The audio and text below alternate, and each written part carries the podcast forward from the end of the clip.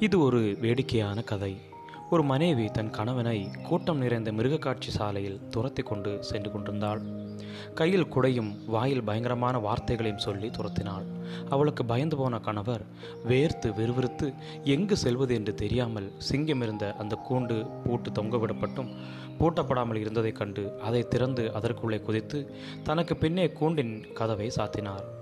அதைக் கண்டு பயந்த சிங்கம் கூண்டின் கம்பிகளுக்கிடையில் சாய்ந்தபடி அவரை பார்த்தது. அதற்குள் அங்கு வந்து அவர் சிங்கத்தின் கூன்றுக்குள் இருப்பதைக் கண்ட அவரது மனைவி மிகவும் கோபத்துடன் யோ கோழையா தில்லிருந்தால் வெளியே வா பார்ப்போம் என்று கத்தினாள்.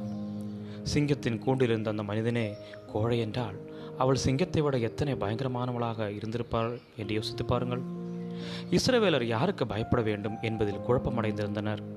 கர்த்தர் அவர்களுக்கு வாக்குத்தத்தம் செய்த கானான் தேசத்திற்கு வேவு பார்க்க சென்றிருந்த பன்னிரண்டு பேரில் பத்து பேர் அப்படித்தான் அந்த நாட்டின் ராட்சதர்களுக்கு முன்பு தாங்கள் வெட்டுக்கிளிகளைப் போல இருந்ததாக கூறினார்கள். அவர்கள் பார்த்த மனிதர்களை குறித்து அவர்களுக்கு அத்தனை பயம் இருந்தது. உருவத்தில் அவர்கள் பெரியவர்களாக இருந்தபடியால் தங்களால் அவர்களை மேற்கொள்ள முடியாது என்று தங்களாகவே தீர்மானித்து கொண்டனர். அவர்களுடைய பலன் கர்த்தர் என்பதை அவர்கள் மறந்து போய்விட்டார்கள்.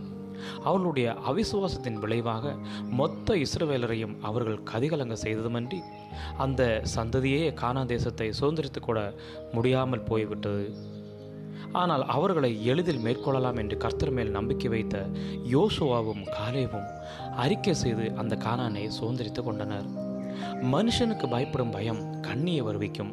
கர்த்தரை நம்புகிறவனோ உயர்ந்த அடைக்கலத்திலே வைக்கப்படுவான் என்ற வசனத்தின்படி மனிதனுக்கு நாம் பயந்தோமானால் நமக்கு கர்த்தர் மேல் நம்பிக்கை இருக்காது.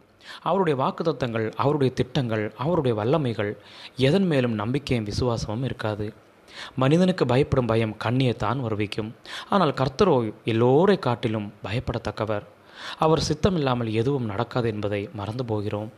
கர்த்தரை நம்பினால் நாம் வேறு யாருக்கும் பயப்பட தேவையே இல்லை. அவர் ஒருவரை நம்பத்தக்கவர். அவரை மட்டும் நாம் நம்பி கீழ்ப்படிய வேண்டும். அப்போது நாம் உயர்ந்த அடைக்கலத்தில் வைக்கப்படுவோம். நாமே அதற்கு கிருபை செய்வாராக. ஆமேன். God you all